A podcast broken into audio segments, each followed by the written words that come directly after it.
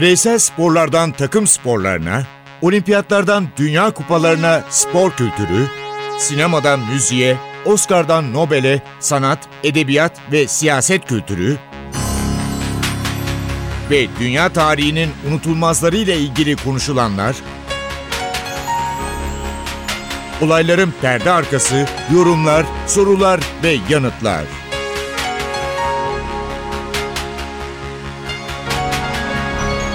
Ercan Taner ve Mert Aydın'la Ateş Arabaları başlıyor.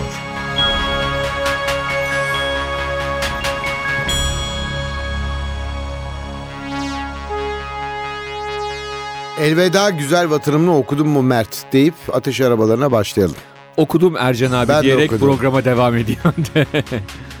Çok güzel bir kitap yani herkese tavsiye ederim. İttihat ve Terakki'nin bir dönemi. O da Ahmet Ümit'in kitabı olduğunu da söyleyelim biz hani Evet, biz Ahmet biliyoruz ya Ümit'ten- ki herkes biliyor diye zannedelim. Ahmet Ümit'ten biraz bahsetmemiz lazım. 1989'da Sokağın Zulası'yla ilk kitabını görüyoruz. Benim tavsiye edeceğim çok kitap var ama Sis ve Gece'den çok etkilendiğimi Aynen öyle. söyleyebilirim. Müthiş bir kitaptır. Ve Başkomiser Nevzat. Üç kere Başkomiser Nevzat var. 1997, 2005 ve 2011 yıllarında. Sonra Beyoğlu Rapsodisi yine çok beğendiğim kitaplarından biri. Şeytan Ayrıntıda Gizlidir. Tarihine baktığım zaman çok güzel kitapları var da beni etkileyen kitaplarından bahsediyorum. Ya Beyoğlu'nun en güzel abisi. Ee, Beyoğlu çok güzel anlatılmıştır. Çok güzel tasvir edilmiştir. Tabii bunların çoğu aslında polisiye e, romanlardır. Belki işte şeyi Mevlana'yı anlattığı Baba Esrar mıydı? O e, biraz farklıdır ve bu kitap Elveda Güzel Vatanım'da biraz tarihi romana geçiyor. İçinde aslında onun o çok sevdiği dedektiflik ve polislikle ilgili de bölümler var. Oradan e, bir takım e, ilginç beklenmedik sonuçlar çıkarıyor. Ama ağırlıklı olarak da 1926 yılında geçiyor ve o dönemde Türkiye'de yaşanan politik olayların İstanbul'daki yansımalarını. Ya politik olaylar derken konu konuyu açar biliyorsun. Evet Ve e, önce biraz ihtiyat ve telakkiden bahsetmemiz lazım. doğru. Ya bizim Kitabınızın kahramanı da İttihat Terakki'nin eski fedailerinden. e, sevgilisinin adı Ester. Kahramanımızın adı Şehsuvar Sami. Şehsuvar Sami. İttihat ve Terakki'ye girmiş. İttihat Terakki'den Selanikli. bahsediyor. Selanikli. İttihat Terakki'nin kurulduğu yer Selanik. Osmanlı İmparatorluğu'nda ikinci meşrutiyetin ilanı için 1908 ve 1918 yılları arasında kısa kesintiler olmasına rağmen devlet yönetiminde söz sahibi olan önce gizli bir cemiyet daha sonra bir parti ikinci meşrutiyetin ilan edilmesinden sonra tamamıyla iktidarı denetleyen İttihat ve Terakki fırkası adını alıyor. Ve 1912 yılında ise artık tamamen iktidar partisi. O da Babali baskını denilen eee, meşhur bir hikayeyle kitapta da yine detaylarıyla anlatılıyor. Genç Osmanlılar yani Jön Türklerin devamı. Abdülhamit o sırada tahta. Abdülhamit İttihat ve Terakki zamanında tahttan indiriliyor. Ve Selanik'e sürgüne gönderiliyor. Kahramanımız Şehsuvar da trenin içinde. Abdülhamit'le birlikte gidiyorlar. diyelim. Evet. Hatta birlikte konuşuyorlar. Şöyle bir konuşma da geçiyor. Ben de polisiye romanlardan hoşlanıyorum diyor Abdülhamit. Hoşlandığı da Sherlock Holmes. Ve imzalı bir kitap var. Arthur Conan Doyle'dan. Ee, uzun süre uğraşmış Ahmet Ümit bunu yazmak için. Ve tabii ki kitapta anlatılan şu. Biraz size e, kopyalar da vereceğim. Tarihimizde İzmir suikastı olarak e, yazılır ve bilinir Mustafa Kemal Paşa'ya. 14 Haziran 1926 tarihinde İzmir'de yapılması düşünülen bir suikast girişimi ve bu işin içinde iddiatçılar var. Tabii şöyle bir şey var. Bu yakalamanın ardından 2-3 kişinin yakalanmasının ardından ortaya değişik isimler atılıyor ve belli bir yerden sonra İttihat ve Terakki'nin hala yaşayan ve ülkede olan ileri gelenlerinin yargılandığı farklı bir davaya bürünüyor. Hatta şöyle denir kitapta da bahsediliyor gerçekte de öyle. Kazım Karabekir Paşa'nın dahi bu işin içinde olduğu iddia ediliyor ama onu İsmet Paşa, İsmet İnönü e, kurtarıyor diyelim. Üstten gelen bir emirle onun canına kastedilmesine engel olunuyor. Birazcık bir tasfiye hareketine dönüşüyor. Yani önce yargılamayken normal e, suikaste karışanlar yargılanırken bir yerden sonra tasfiye hareketine dönüşüyor. Kurulan mahkemeler e, diyelim ki idam kararı alıyorlar İzmir suikastinden sonra. İttihat ve terakkiciler çoğunlukla yargılanıyorlar. 10 yıl ceza alan var. Ama bu 10 yıl ceza alanlar karara itiraz ediyorlar. Ve ilginç bir şekilde e, tamam diyorlar karara ita- itiraz ettiniz. Ama idam cezasına çarptırılıyorlar ve idam ediliyorlar. Evet. Şimdi bu, bu konuyla ilgili olarak e, tavsiye edebileceğimiz roman Kurt Kanunu. Kemal Tahir'in çok güzel e, bir kitabı. Hatta hani bu Elveda Güzel Vatanım'la birlikte önce Kurt Kanunu belki Yorgun Savaşçı'yı da önce Yorgun Savaşçı'yı çünkü o İttihat Terakkicilerin Birinci Dünya Savaşı sonrası Kurtuluş Hareketi'ne katılışıyla ilgili bir kitap. Ardından Kurt Kanunu'nu ardından da Ahmet Ümit'in Elveda Güzel Vatanım'ını okumak gerekir. Hani böyle bir üçleme yapılabilir ard Bir de Enver Paşa çok uzaktır. Belki bizim programımızı izleyenler için de tavsiye edeyim.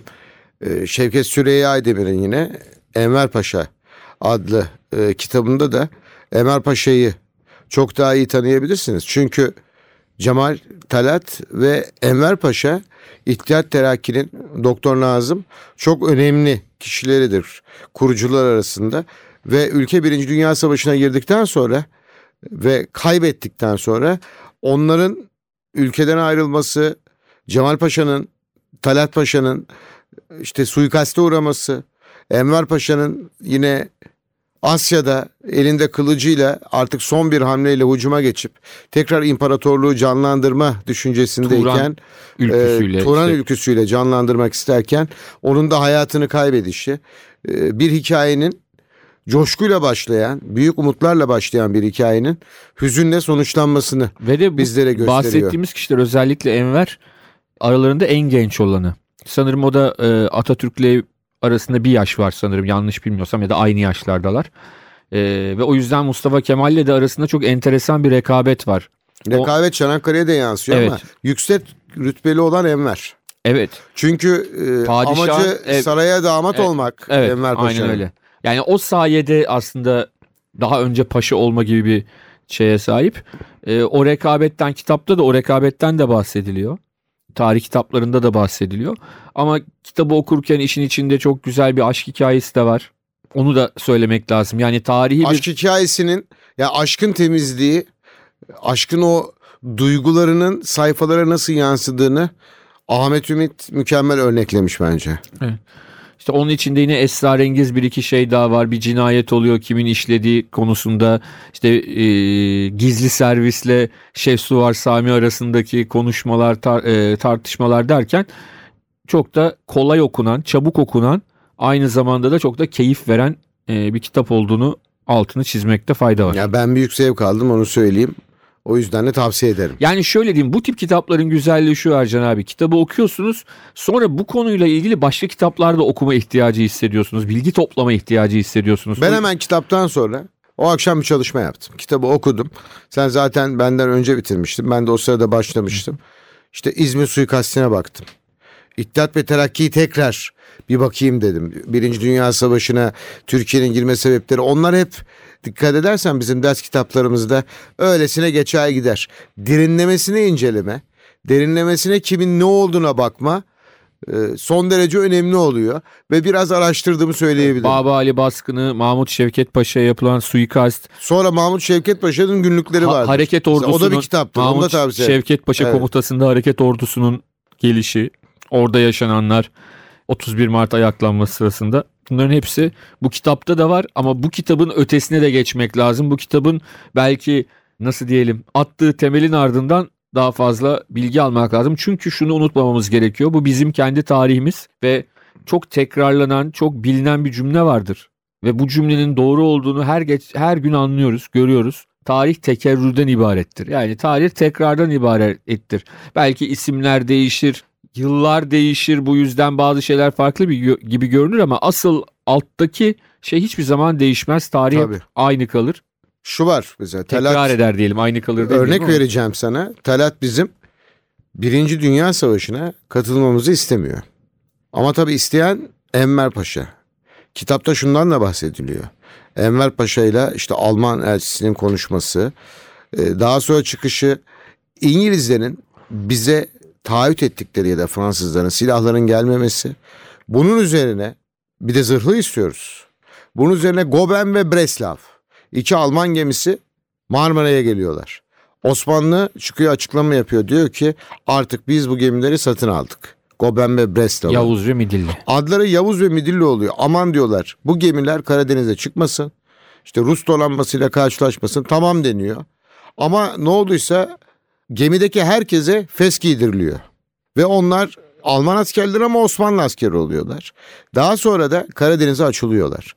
Karadeniz'e açıldıklarında işte Sivastopol, Kırım bir anda bombalanmaya başlıyor. Ondan sonra Ruslar diyorlar ki ne oldu? E diyorlar Yavuz ve Midilli savaş ve derken biz ne olduğunu anlamadan Birinci Dünya Savaşı'na başlıyoruz. Birinci Dünya Savaşı'na başlıyoruz. Peki Adel ne diyor? Ona Hello. bakalım.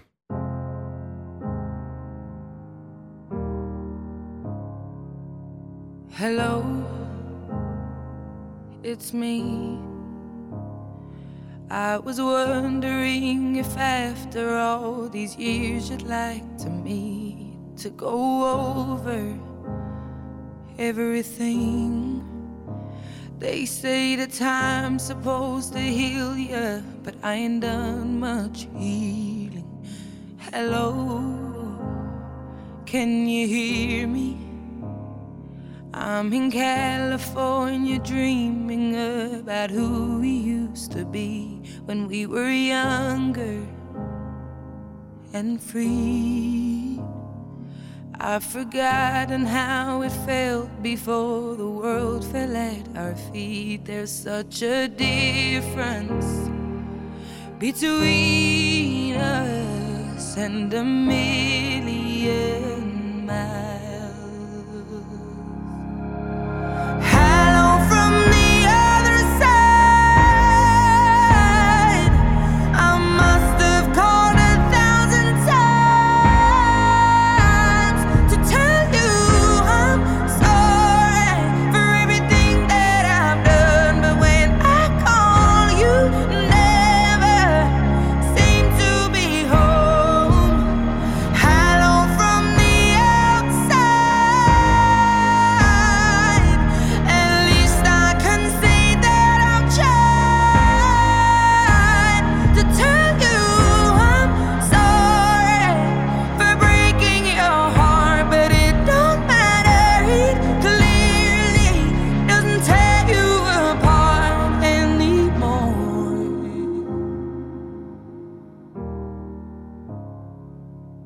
Hello,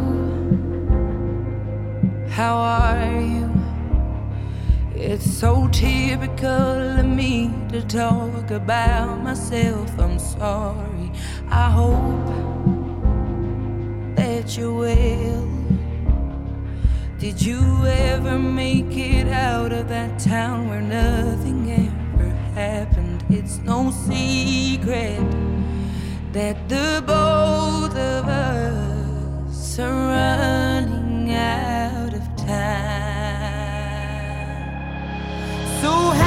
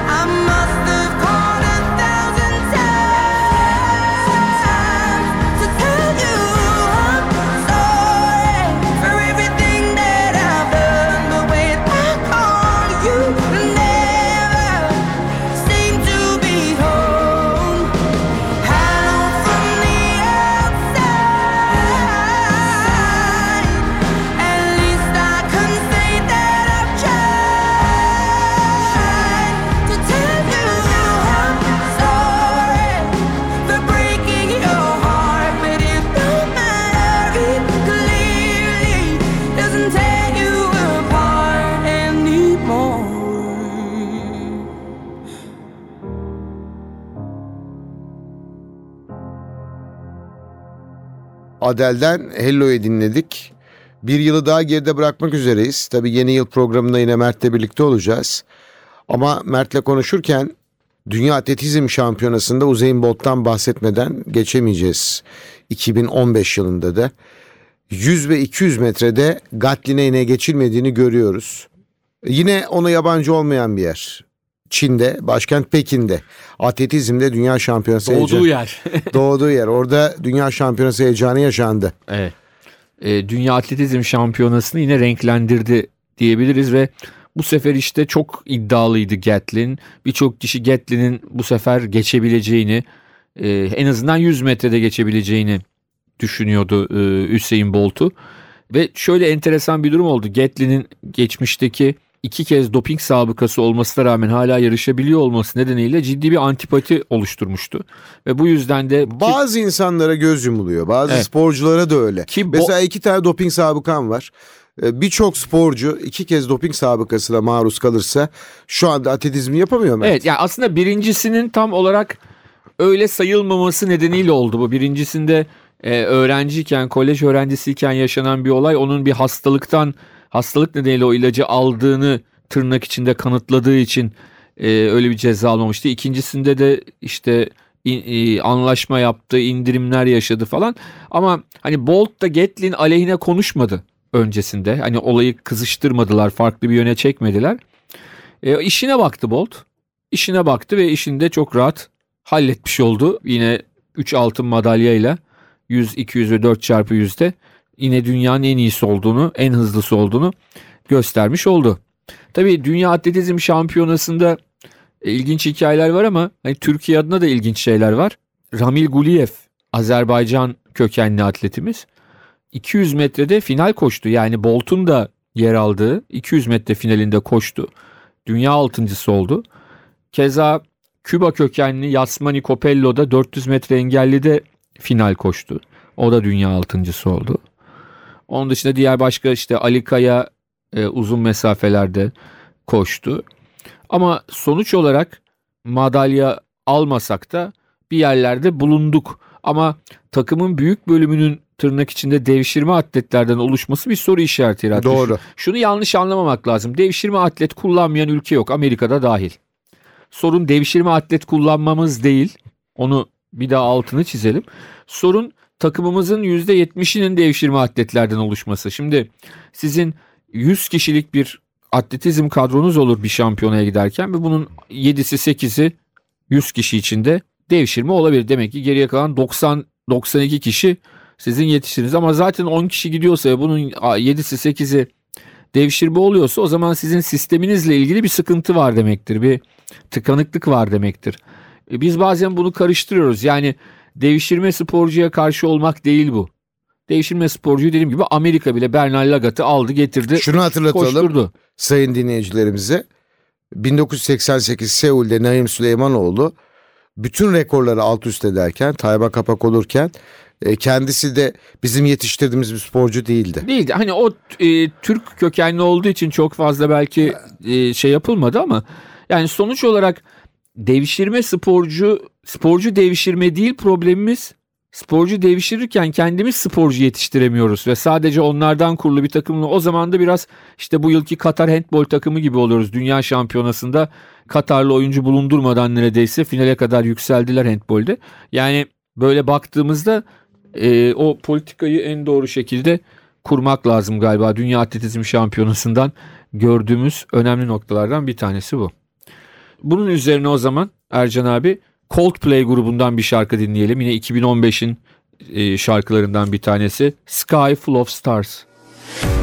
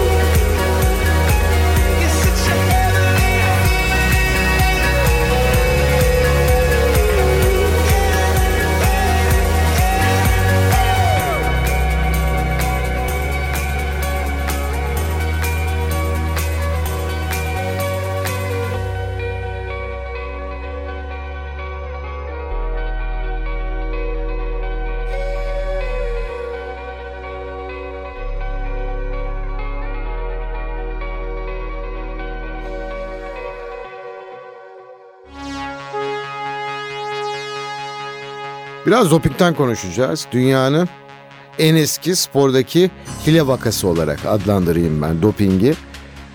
Ve çok büyük bir skandal oldu 2015'te. Atletizm dünyasını sarsan hem rüşvet hem de doping skandalı oldu. Kasım ayında açıklandı. Ve Rusya tüm atletizm müsabakalarından geçici olarak men edildi. 350 sayfalık bir rapor bulundu. Hazırlandı. Rusya'nın başkenti Moskova'da yer alan doping laboratuvarı ve yaklaşık 1400 atletin bu laboratuvarda numuneleri yok edilmiş. Rapor böyle. Ve laboratuvar lisansı tabii iptal ediliyor ve Rusya ömür boyu men cezası alması gereken 5 atletinin de doping yaptığını gizliyor. Bu da herhalde büyük bir skandal Mert. Öyle yani dünyayı sarstı. Önce biliyorsun as, asıl e, hikaye bir Alman ARD televizyonun yaptığı bir belgeselle ortaya çıktı. Gizli kamerayla yapılmış. İşte Rusya'ya gidilmiş. Rus spor, önemli Rus atletlerle, yöneticilerle görüşülmüş ve onların ağzından nasıl doping yapıldığı, nasıl e, Rus antidoping ajansına rüşvetler verilip o numunelerin saklandığı, imha edildiği hepsi bunun içinde geçiyordu ve bunun üzerine e, Uluslararası Olimpiyat Komitesi Dick Pound önderliğinde e, WADA'nın eski başkanı Dick Pound önderliğinde e, bağımsız bir e, araştırma grubu kurdu, araştırma komisyonu kurdu ve bu komisyon bağımsız komisyon bir rapor hazırladı. Bahsettiğin olaylar şeyler ne derler? Skandal. Daha- skandal. Bu raporun yayınlanmasıyla iyice ayyuka çıktı. Ee, işte bunun dışında Uluslararası Atletizm Federasyonları Birliği'nin eski başkanı yani birkaç ay öncesine kadar başkandı. Lamin Diak'ın oğlunun nasıl rüşvet aldığı hatta Aslı Çakır Alptekin konusunda rüşvet istediği de konuşuldu, anlatıldı, belirtildi ve böylelikle nasıl bir tezgahın, nasıl bir çete işinin e, ortada olduğunda ölmüş olduk. Ama en önemlisi yeni başkan Lord Sebastian Coe'nun da e, bunca yıl as başkanlığını Diak'ın yanında yaparken nasıl bunlardan haberdar olmadığını da e, öncelikle İngilizler sorguladılar. Bir İngiliz televizyonunda bu olaylardan raporun açıklanmasından birkaç saat sonra yapılan canlı e, röportajda İngiliz gazeteci direkt olarak Sebastian Coe'ya e, bu 7 yıl boyunca as başkanlık yaptığınız 7 yıl boyunca uyuyor muydunuz yoksa siz de bu işin içinde miydiniz diye direkt olarak sordu. O tabii Aynı e, 2015'in içinde yaşanmış Blatter ve Platini'nin başlarına gelen Blatter ve Platini de artık koptular bence zaten. Evet Ercan abi şöyle diyorum Blatter olayına da. Blatter Platin olayına da. Al Capone nasıl yakalanmıştı? Vergiden. Aynen öyle. Onlar da buradan yakalandılar. Yani aslında çok başka daha büyük e, Blatter'in suçları var ve şimdi ona ceza veren ve Blatter'in de suçladığı etik komite defalarca Blatter'i suçsuz buldu. Ve en sonunda işte buldukları küçük bir açık sayesinde dediğim gibi Al Capone'un meşhur e, muhasebe defterlerinden yakalanma, hesap defterlerinden yakalanması gibi o da belki de yaptıkları için de en hafiflerinden Tabii. enselendi diyelim. En hafiflerinden bu Amerika Birleşik Devletleri'nde gerçekleşse bu suçun teşekkülü şu anda portakal giysilerini giymiş de olabilirlerdi. Onu da söyleyeyim. Evet ama Amerikalıların içine gir, gi- için içine girmiş olması hızlandırdı bazı şeyleri öyle söyleyelim. Çünkü hani işin içine FBI falan girdiği zaman onlar böyle futbol mutbol çok tanımıyorlar. Çok kafaya takmıyorlar. Direkt olarak olayın içine giriyorlar. Burada tabii e, aslında dünya sporunda bir güç değişimi var belki de. Ve şunu anlamadı ve anlamıyor hala Platini ve Blatter. Artık iş işten geçti. 1990'lı yıllarda değiliz, 2000'lerin başında değiliz. Artık herkes her şekilde bilgiye ulaşıyor, habere ulaşıyor. Bundan 15 yıl önce, 10 yıl önce Blatter'le ilgili yolsuzluk iddiaları yok muydu? Kitap yazıldı ya, olmaz olur mu? Foul. Evet. Andrew Jennings. O kitaptan bir gün yayınımızda bahsedelim. Ve ama o kitapta kaldı haberler çok var ama şimdi öyle Büyümedi, büyümedi. Büyümedi. Şimdi Ercan abi şimdi sosyal medya diye bir şey var. Başka Evet. şeyler olay büyür. Yani artık geri dönülmez bir hale geldi. Ama onlar hala farkında değiller. Farkında olmadıkları için de debeleniyorlar. Ama bence artık hani Blatter'in zaten yaş itibarıyla buradan bir ceza almasa da e, bir yere bir şeye döneceği falan yoktu. Ama Platini için ben şöyle diyeyim. FIFA başkanlığı düşünüyordur. FIFA Şimdi başkanlığına aday olmasa acaba tırnak içinde yırtabilir miydi? Ben onu düşünüyorum. Yani FIFA başkanı olacağım diye UEFA'dan da oluyor şimdi. Hani Bir hepsi- de yetiştiği çok sevdiği Saint Etienne kulübüne bile başkan olamıyor. 8 yıl futboldan Aynen ben düşünsene. tatsız konuştuk. Tatlı bir şeye geçelim. Ed Sheeran'dan güzel bir şarkı Thinking Out Loud. When your legs don't work like they used to before. And I can't sweep you off of your feet. Will your mouth still remember the taste of my love? Will your eyes still smile from your cheeks? Darling, I will be loving you till we're 70. And baby, could still fall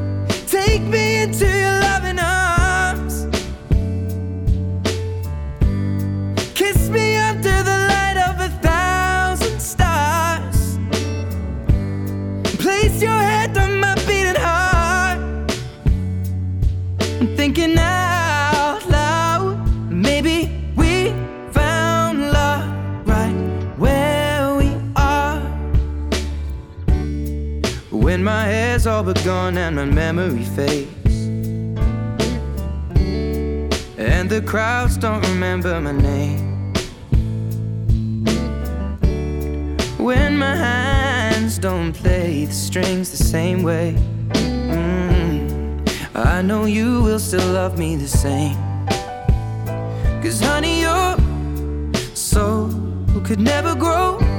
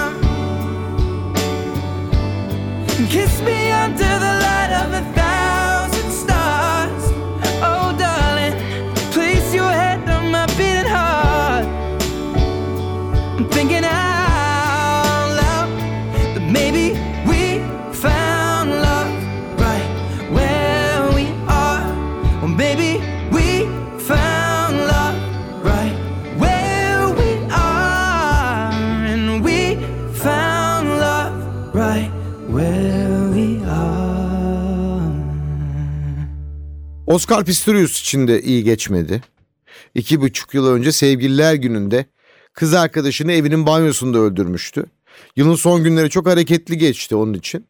Ve kasıtsız adam öldürme suçundan 5 yıl hapis cezası almıştı.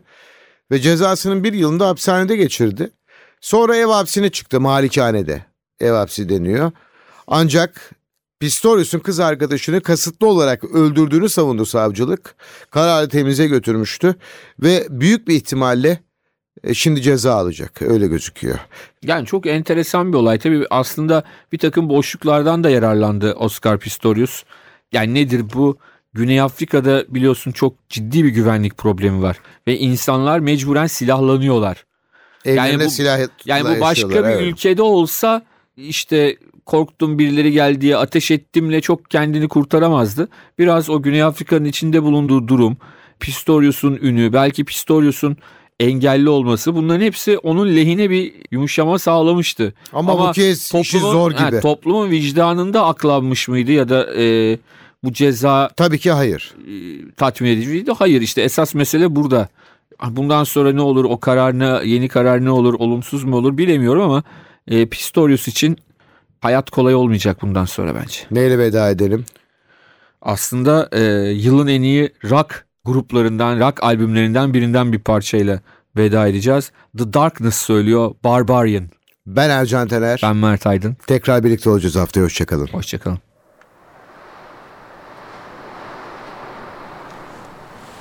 One by one the kingdoms fall. They looked upon this isle and took it all. Harbingers of pain.